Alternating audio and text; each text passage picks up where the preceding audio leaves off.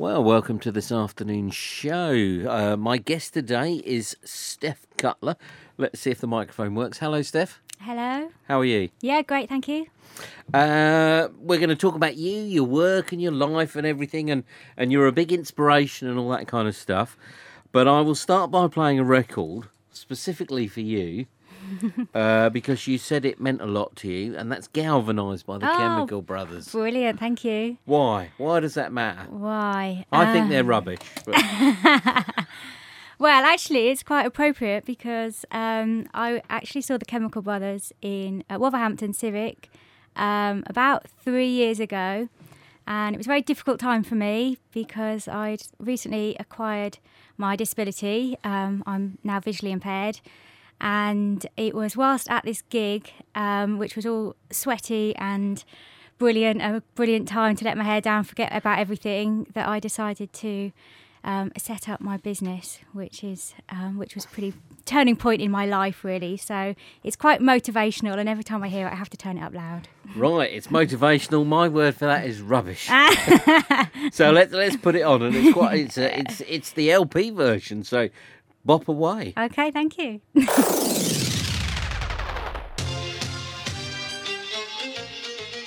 Wasn't that awful? Wasn't that an awful piece of music? We really got off to a good start there, didn't we? Uh, I, th- I think you need to have had drunk a lot, taken excessive drugs to in order, in order to enjoy that. Uh, not is not that true, not true. is that your is that the kind of music you generally like, or are you quite eclectic? I have got loads of different things in my music collection. Um, like I say, that one's a bit a bit memorable for me. But no, I've got all sorts of things, just absolutely everything. So you might like some of them. explain to me. Uh, uh, we, we'll move on from that. We'll just Yeah. we'll we'll let that one go. So Okay. I'm going to play some better records later. uh, uh, how would I describe you in a word? Because I, you know, I come in and, people I have guests and I say, well, they're they're actors, comedians, or they, you know, they're social workers, or what, how would I describe you? Oh, oh. it's really put me on the spot. Um, I really don't know. I I don't think I can be defined in a word in terms of work because I do lots of different things. Um, entrepreneurial, maybe, Entrepreneurial. maybe. Right. Uh, right. So so on that basis then, how, how how what do you do that's entrepreneurial? That that could embody what you are, Um, how you work. Um, well, I'm certainly very um, creative in the way that I think.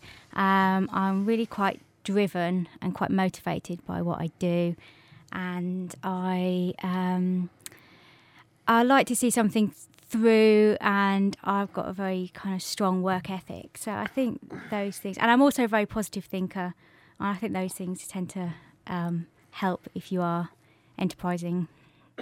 And what what do you put the uh, the strong work ethic down to? It's not something I've ever suffered from. Um, I don't know really. I think I've, I have actually always had quite a strong work ethic. I don't know. I think it's probably upbringing, um, Upbringing. partly, but then actually, I always blame the parents. That's why I'm lazy. It was my parents' fault. well, I've got a lot to thank my parents for then, um, because actually, if you work for yourself, which I now do, Mm-hmm. um, if you don't do it, no one else is going to. So you, it does help being a hard worker. Need to be a grafter for sure. A grafter. Well, you don't hear that word very often. uh, and so at the moment you're living in Coventry. That's right. Uh, someone has to. That's, Uh, that's right. And and it's it's a hideous place, isn't it, Coventry? It isn't. How long have you lived in Coventry? Um, well, I moved to Coventry when I was about um, 18 and I studied there for a year. And then I um, went off to Manchester, did a degree in fashion. Um, then I moved down to London and worked as a fashion designer. You worked as a fashion designer. That's right. Where did you work as a fashion designer? Um, initially at Ted Baker. And then I went on to work uh, for a supplier to Marks and Spencer. And did you enjoy that? Yes, very much. Yeah. And what brought that to an end?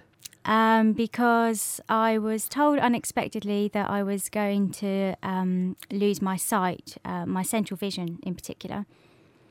And uh, much as I did enjoy my job, I didn't want to spend the few months I was told I had looking at the four walls of work. So I left and went to see a little bit more of the world while I knew I still could. And Uh, where did you go? I went to um, I went to Peru and I went to Machu Picchu because that was somewhere that I'd always sort of wanted to go. Mhm. Um, and I went to uh, New Zealand where I had some friends that were there. And And was Machu Picchu what you hoped it would be? yes, it was. Yeah, it was. It was really amazing, and I'm really glad I went. Excellent, excellent. And so you you you were this was about four or five years ago. You losing your sight, Yeah, around about then. and is it is it uh, progressive? Will you eventually be completely uh, blind? No, no. I um, I did lose my central vision over a relatively short period of time when it began to happen. So over something like uh, something like six weeks ish. Um, and then Over six weeks. something like that. I, I it seems a lifetime away now because my life's so different to then, and it seems a long time ago. But it was certainly over maybe a couple of month period. And what caused it? Um, it was a hereditary condition, um, and yeah, and it affects my central vision, but it um, won't get any better and won't get any worse. So I'm So I've adapted to it, and that's it, sort of thing. So were you expecting it to happen as you were growing up? No, not at all, not at all. Um, I didn't really know very much about it, and um, it was certainly not something that was ever expected to happen to. So given that me. you've said it's hereditary, do, do one of your parents have it? No, No. no. Ah. and it's very rare in women. It's um, it's rare anyway, but it's particularly rare in women. So it's uh, it was extremely unlikely that it would happen to me. Right. So that obviously changed your life quite dramatically. Well, yes, it did really. Uh, How did you cope? That sounds like a flippant question because I imagine it must have been very, very difficult. um, well, I looking back, I actually think I coped reasonably well. Actually, I um, I was given the news, and as sometimes is the case, everybody else was was more upset than I was. I kind of thought, well, I'll you know I'll see what happens. I'm I knew I wasn't going to go totally blind. Um, I didn't really know what central vision loss meant. I didn't know what it would mean to me emotionally. I didn't know what it would mean to me practically. So I kind of decided that I would just see, um, just sort of take each day as it came and deal with it as and when, really.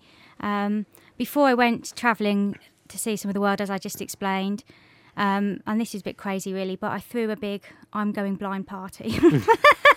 and I just inv- invited everybody because what I was keen not to happen was for people not to feel like they could ask me any questions or talk to me or people say, "Oh, have you heard what's happening to Steph?" And so I just thought, well, I'm just going to be really, really open and just um, get everybody together and and you know I packed a pub out and we all we all got drunk and and um, that was that out in the open really. And played Dreadful Chemical Brothers.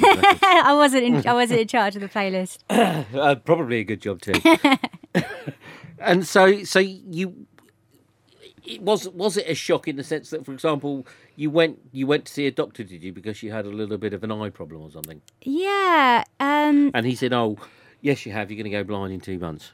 Not quite. I um, I was actually on holiday, um, and um, we stopped off at an amusement park, and the amusement park was called Puzzling World. And as part of Puzzling World, there was some optical illusions in a room, and I followed the um, the instructions. I closed my right eye and looked at these lines on the wall, and then I closed my left eye, and I couldn't actually see the lines at all, which wasn't what was supposed to happen. and um, thought, hmm, not quite right. Uh, but I was on holiday and having fun, and I didn't really, I wasn't overly concerned. Obviously, I need to know where Puzzling World is. Puzzling World is in New Zealand. It's a long way to go. It, it, ju- it just seems such a bizarre thing, Puzzling World. yeah, well, it broke up a it broke up a long train journey, so um, it served it served more than that purpose in the end. And um, when I got back to London, and um, I went to have my eyes tested in, in my lunch hour, and they said you need to go to hospital straight away. And because I couldn't actually see with one eye closed, I couldn't see the you know the lettered chart that you read. I couldn't see that at all. And so, did you have a desire to stay in fashion? Uh, yeah, initially I did. Yes, I um I moved back to the Midlands to be with my family. Um, I was very very keen to become employable again, and um, I worked very hard to learn how to do things differently. So, When you say to be employable again, was there any way that you could have stayed with who you'd been employed with, or you quit that to go around the world? well, I kind of I had quit that because um, I'd left to, to take these few months off, and and um, actually when I came back, my sight hadn't deteriorated as they thought it might. So I did get another fashion job, but in my first week, I realised I couldn't actually see my computer very well, or I couldn't see the artworks very well, and so that job lasted uh, few days, and I sadly came back to the Midlands and um, and learnt to use a computer again with assistive software on it, and which was actually really tough. Um, so yeah, I say employable in the wider sense, but my my first goal was to go back and work in fashion if I could. And then you sort of gave that up. Yeah, I um didn't give up on it immediately, but I came to the conclusion that it's a very visual job, and it's a very tough industry, and even with sight, it's hard to keep up at times, and it's very pressurized. And I just felt that maybe I could do it, but I, I probably wouldn't enjoy my going to work you, every day. It's what you did your degree in at Manchester, yeah. yeah, that's right. And so, but I'm sure it gave you many transferable skills. Well, it did, and I knew that. But when I started looking for other jobs, employers didn't seem to notice those and transferable skills as much as I would have liked. so, what kind of jobs were you going for? um, well, I wanted to do things um, like I went for jobs like marketing assistant. I wanted to start back, sort of quite sort of an assistant position to get used to working again. Um, just working in a work environment with the um, additional things that I needed. So I was going for reasonably junior positions, um, working um, events, marketing, fundraising, those sorts of things. Right. So, so who, who was your kind of key supporters when when this happened to you? Um, my friends and family um, have been absolutely amazing. Um, I know for a fact that I wouldn't have got where I've got so quickly if it hadn't been for them. Mm-hmm. Um, outside that, I've had support from um, Action for Blind People, RNIB. Um, other, And are they good? yes, Because I know a lot of people don't like the RNIB, a bit like the RNID. Uh, Some people say that, that, that it stands for really not interested in blind people. I have heard that. But you found them very, very good. yeah. That's excellent. That's excellent. That's what I like to hear. Uh, uh, so you decided then, did you not get any jobs? Uh, did you decide to become self employed or did you get a job and think, oh, this is a bit Um, rubbish? I was really struggling, um, bearing in mind I'm very impatient and probably should have given it a bit longer. um, but I was working very hard um, with various support agencies to um, to gain employment. I'd um, worked very hard to even be employable again, and I felt that I had a lot to offer an organisation. And I did get a job, um, which wasn't my ideal job, but was a job I was going to do. But there was a conflict with the software that I used and their computer software, and it wasn't really, um, like I say, my ideal job. So, um, for various reasons, um, I decided that I would employ myself. Seemed a good option. So you decided to employ yourself Yeah. uh, as what? Well, it's funny because some people may relate to this, but living with an acquired disability um, is quite interesting in terms of the barriers that you realise exist that perhaps you didn't realise when you were not disabled. hmm And realising some of these barriers, I felt that perhaps there was a business opportunity around uh, organisations making what they do more accessible to um, everybody, disabled people especially. And I wondered if there was a, a you know a gap in the market to do something around that. And did you focus on visual impairment? Um, no, I didn't. I spent a lot of time researching other impairments as well because um, I didn't want to just talk about myself and what I knew from my experience, which was quite limited. Um, I wanted to be able to talk about um, things like the DDA credibly, um, talk about um, what what else is out there, who's doing what, and just to learn a lot more about you know other other impairments and other people's views. So it's a pan disability um, consultancy that I set up, but I didn't set it up immediately because I wanted to be in a position to be able to, you know, talk very credibly and, and know what I was talking about. And what was that called? It's called Open Eyed. And it's still going. It's still going. And, and what does Open Eye do? Open Eyed is a disability equality consultancy that um, offers a range of accessibility services, but the main service that we offer is um, disability equality training to, um, on the whole, to frontline staff at various organisations, local authorities, um, um, sometimes corporates, charities, all sorts of people. And so, do you have much to do with the Coventry CIL? Is that what they're called? No, Co- Coalition of Disabled People, Council of Disabled People. no, I don't. Maybe I should. I think that's the Warwickshire one actually, and they're based in Leamington Spa. I'm talking a load of rubbish, but I know they work in Coventry a bit. So, uh, okay. well, we've got Steph Cutler in the studio with us. Uh, so you set up this disability equality consultancy, hmm fundamentally, uh, and is there lots of work in that? Um, yeah, it's not the easiest sell always, um, but you know, lots of things are hard work. Um, there is there is work. I think it's quite a growing market. Even since I set up, I think there's quite a lot more organisations out there doing hmm similar things. And um, but yes, there's certainly work there. So, stepping back a little bit into your past, Mm-hmm. how did you feel about disabled people when you weren't disabled? Given that you now do DET to people that uh, often don't have any understanding of it, how would you have described yourself prior to yourself becoming disabled?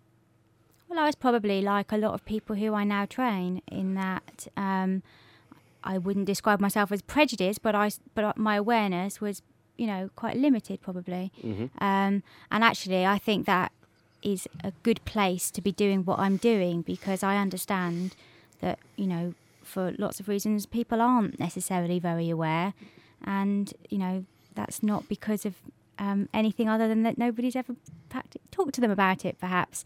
Um, and so I think having both viewpoints as a disabled person and as having been a non-disabled person is actually quite advantageous. And because I would have thought the fashion world is quite a disabling kind of community. It's yeah, it's not the most caring sharing industry. Not necessarily because it seeks to be that, but because, like you say, it is about ideals and perfection and, and the look.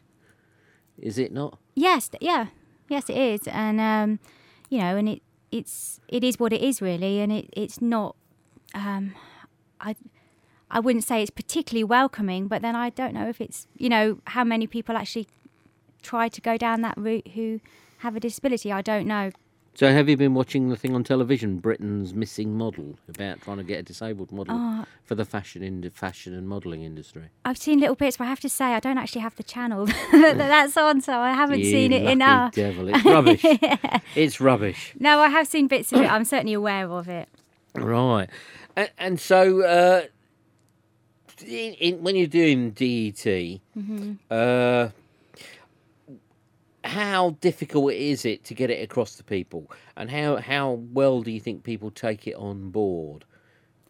What you're saying and doing. Well, I think it's down to you as a trainer to ensure that they that they feel comfortable arriving and they feel more confident leaving, and and that's really it's that's really down to me to the for the most part.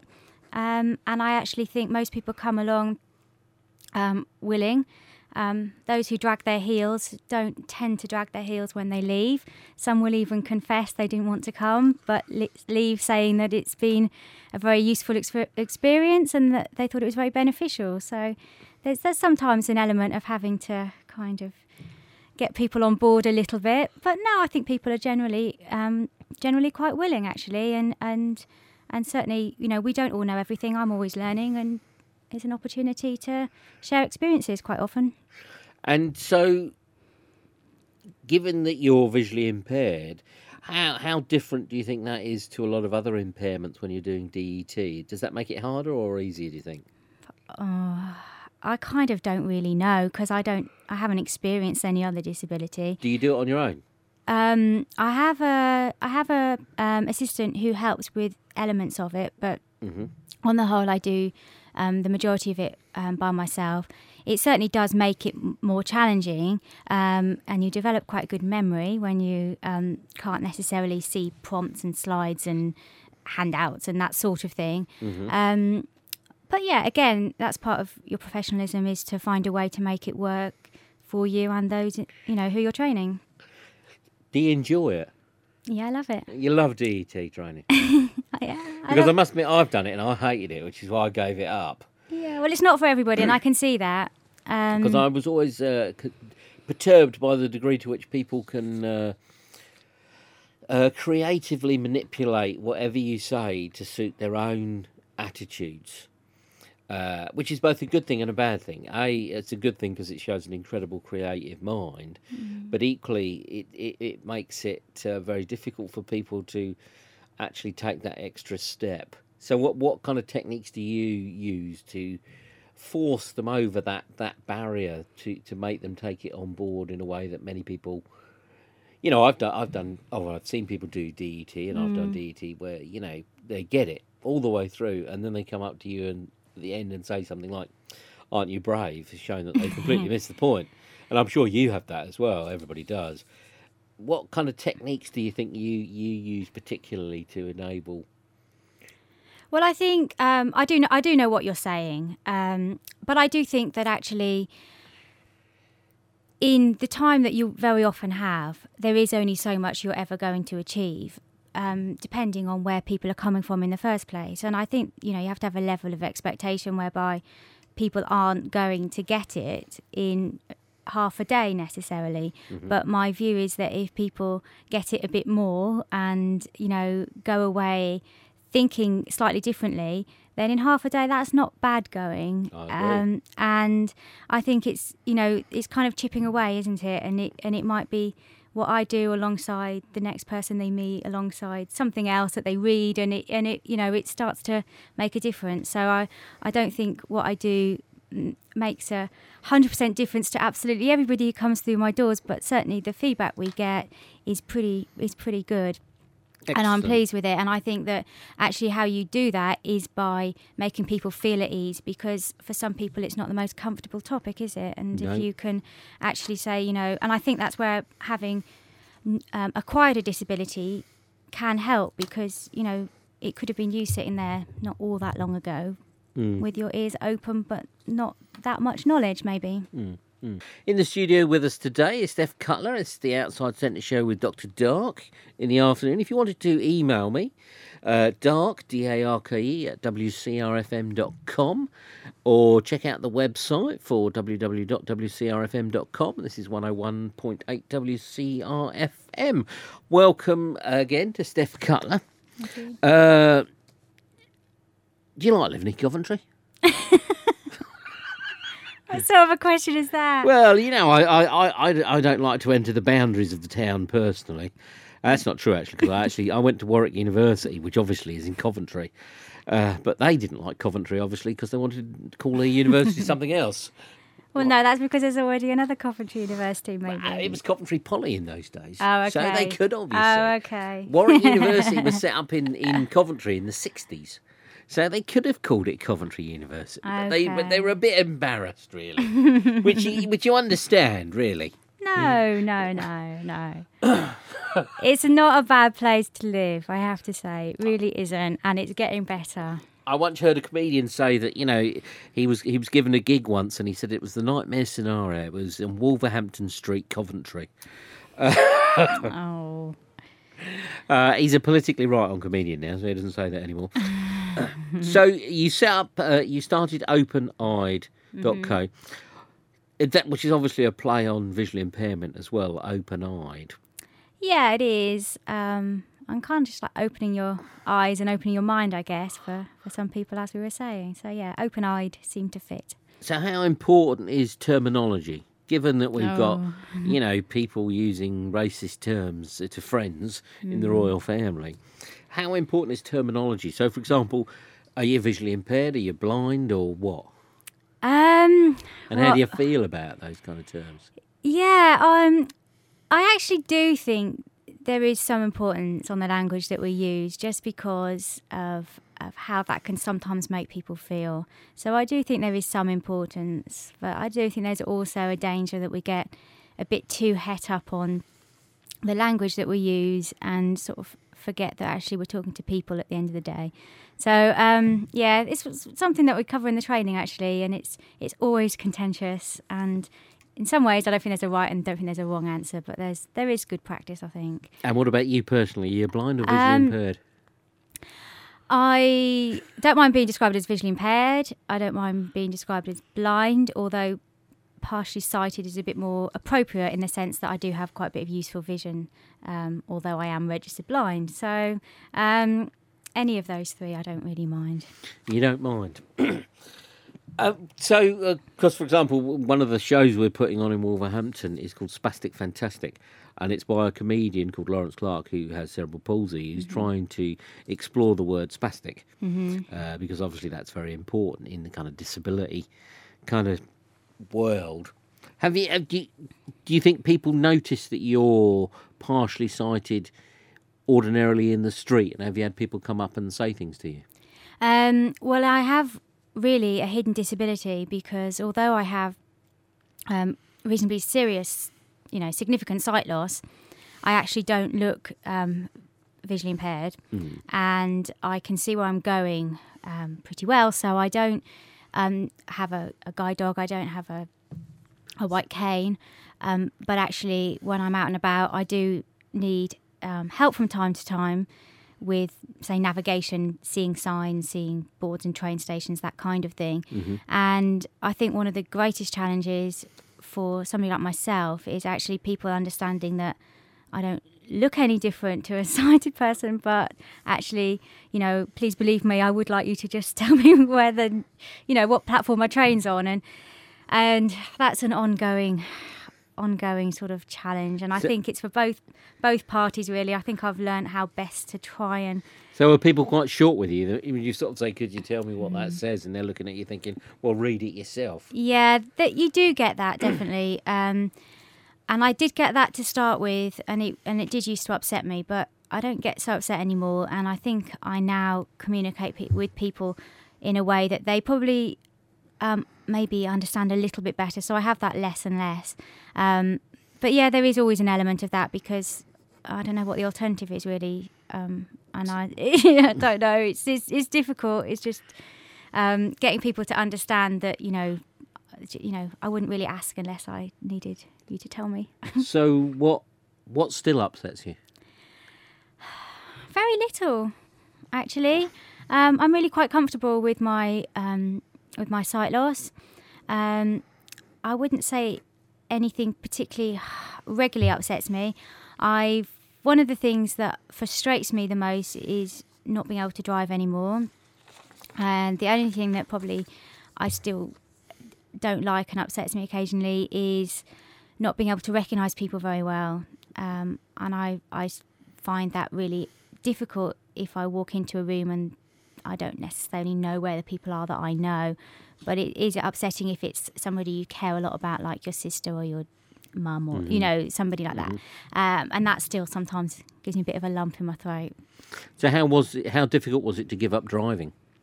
Um, well, it wasn't. It wouldn't have been difficult in London because actually I didn't. I hadn't driven for a while because I didn't particularly need to in London.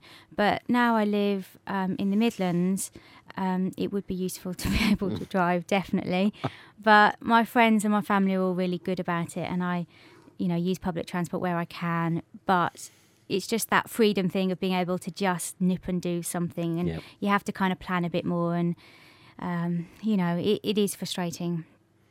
And so, what what what do you not do now? Do you think that you used to do a lot of? So, for example, you obviously like to travel. Yeah. Did you sort of give that up a bit, or what? How does that? Well, I haven't travelled as much, but I don't know if it's because I've given up. It's because I don't get paid holidays anymore working for myself. um, and certainly starting a business, you don't have a huge amount of income necessarily. Um, so for a while, those two things played a part. Um, I had travelled quite a bit um, even before I um, went to South America and New Zealand. So I don't know. There's not a huge amount of places that I have a really big desire to go to that I haven't been to already. Mm. Um, and who knows? In a few years, maybe I'll sort of pick that back up again. But it's not something I miss because I haven't got a big burning desire at the moment. I'm not sure if there's anything really that I miss a great deal because I still do everything, just maybe slightly differently. So you, you're a, a when you do the DET training, I, do you work to what's called the social model? Yes, that's right. Yeah. And and where did you uh, find out about that?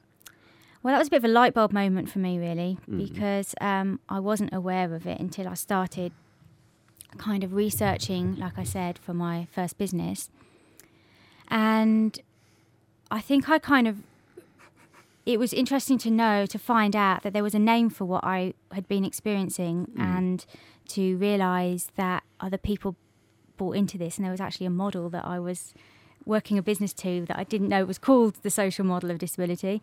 Um, so yeah, it was quite liberating really to find out about that. I think somebody just told me about it, and then I ran with it and started reading up all about it. And yeah, very very empowering to read about it. And I always ask people this: uh, describe the social model to us. Oh, oh dear. Uh, okay. Um, I've had people who developed it describe it, so who struggle to describe it. So Yeah. Oh well, that makes me feel slightly better. Um, well, for me, it's it's it's the notion that if um, society was set up slightly differently or gave more consideration to disabled people, then we as disabled people wouldn't be as disabled as we are. So it's less about impairments and much more about um, the way society is structured and the way people think.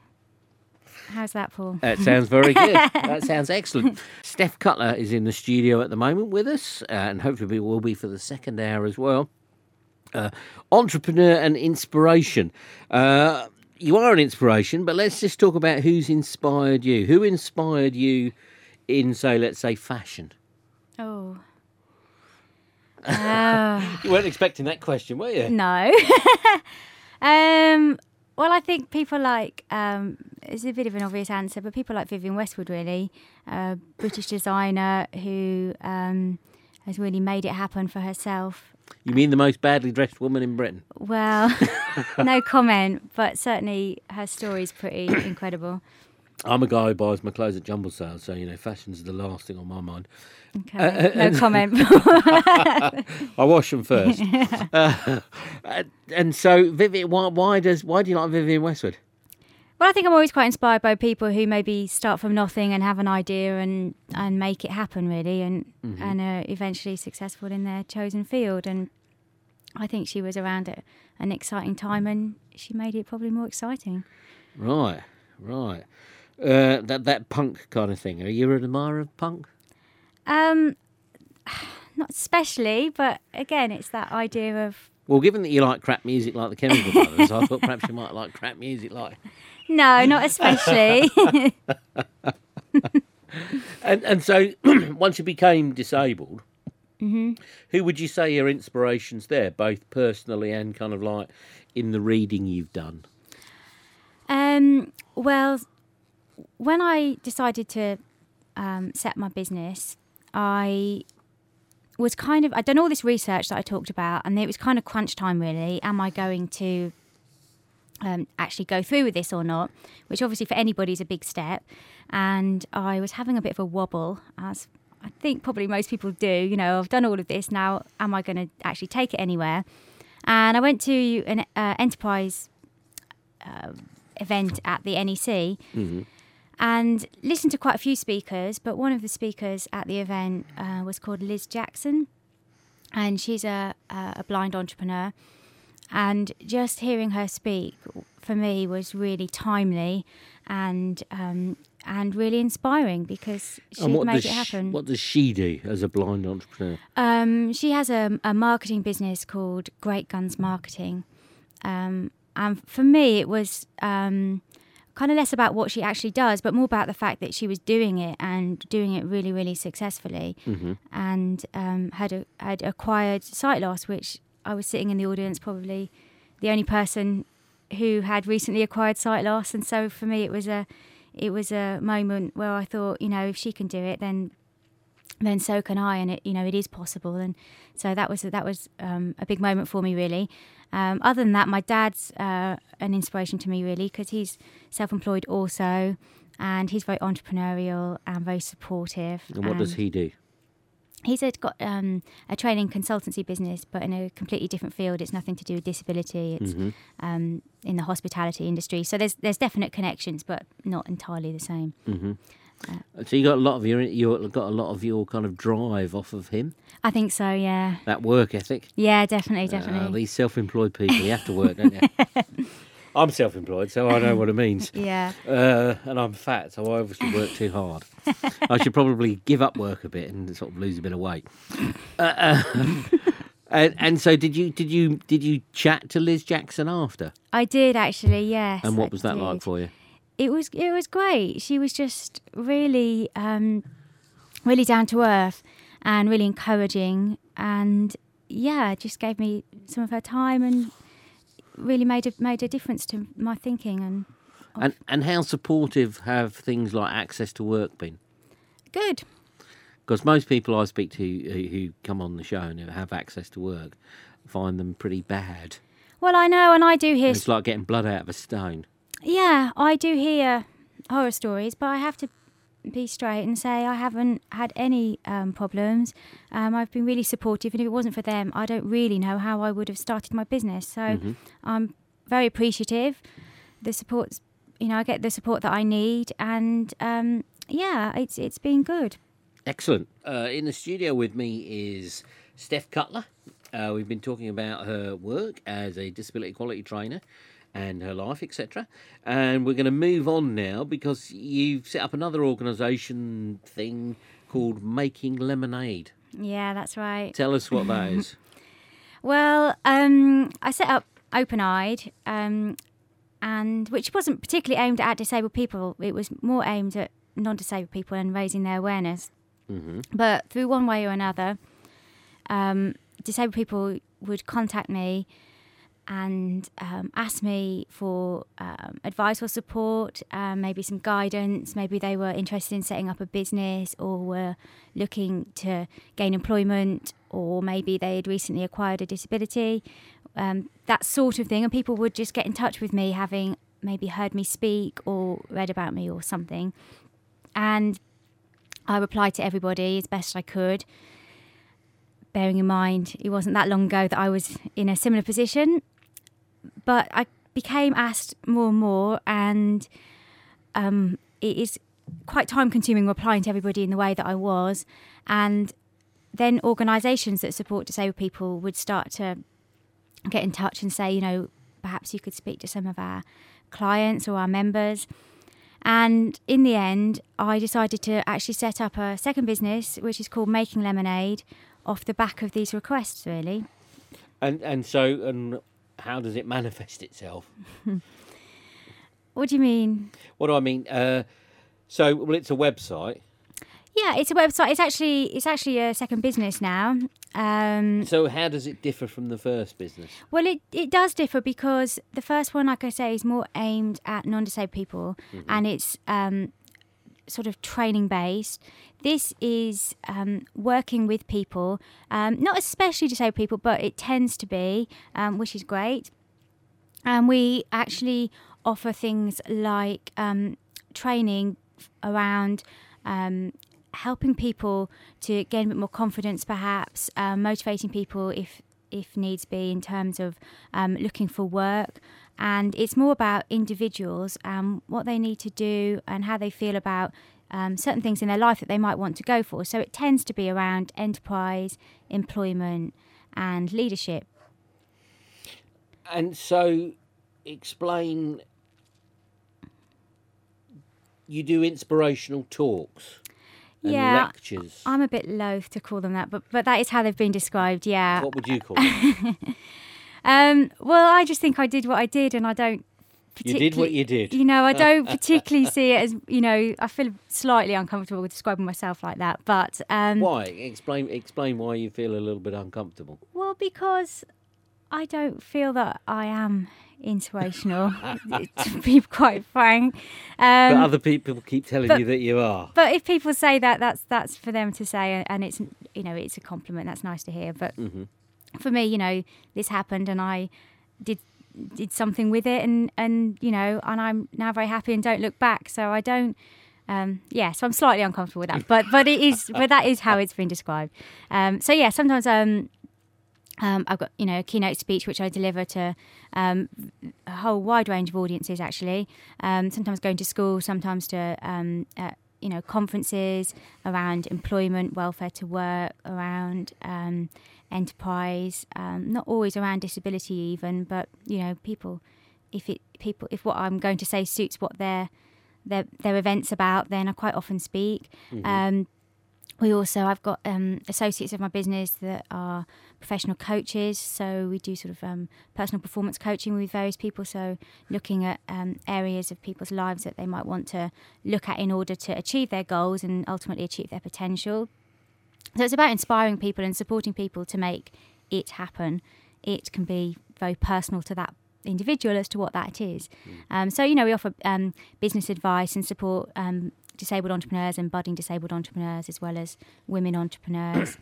and um, And so, uh, have you trained in this? um, well, some of the stuff, that, some of the stuff um, that I do, which is sufficient um, from my own experience, because quite often that's all I'm asked to do is share my experiences with other people.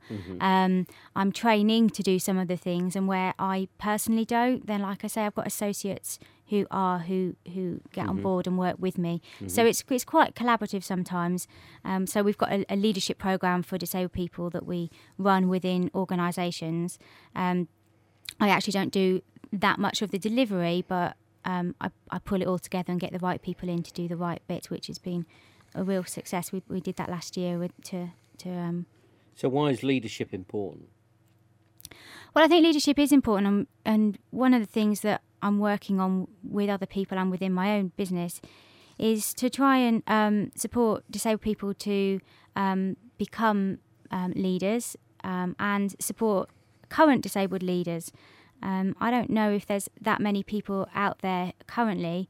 Um, well, certainly there could be a lot more people with disabilities in positions of leadership within organisations, and I think, you know, if we can support people to achieve those those aims and get over some of the barriers that exist for people to reach those positions, then I think it's a good thing. Why? Well, because I think it's good things for for young people, um, young disabled people, to see actually people with disabilities in positions of, of power and leadership. And I think um, if people with disabilities are in um, positions where they make decisions, then you know it, it helps for organisations to be more inclusive and accessible in the way that they operate. hmm And how is the credit crunch impacting on your business? Well, so far, I don't think it is. I'm trying to ignore all the doom and gloom every time I turn the telly and the radio on um, and put it into perspective. Um, I had a great year last year, and I'm, I'm aiming to have a great year this year and um, try not to fill my head with too much Gloom. doomful gloom. Doom yeah. and gloom. Yeah. So um, no, I think actually, all- in all seriousness, the clients that I've got and the people that I work with um, are unlikely to be hit first, certainly, and, and therefore I'm hoping that I can weather the storm. And are you working much with disability organisations? Yeah. Which Yeah. ones? Um,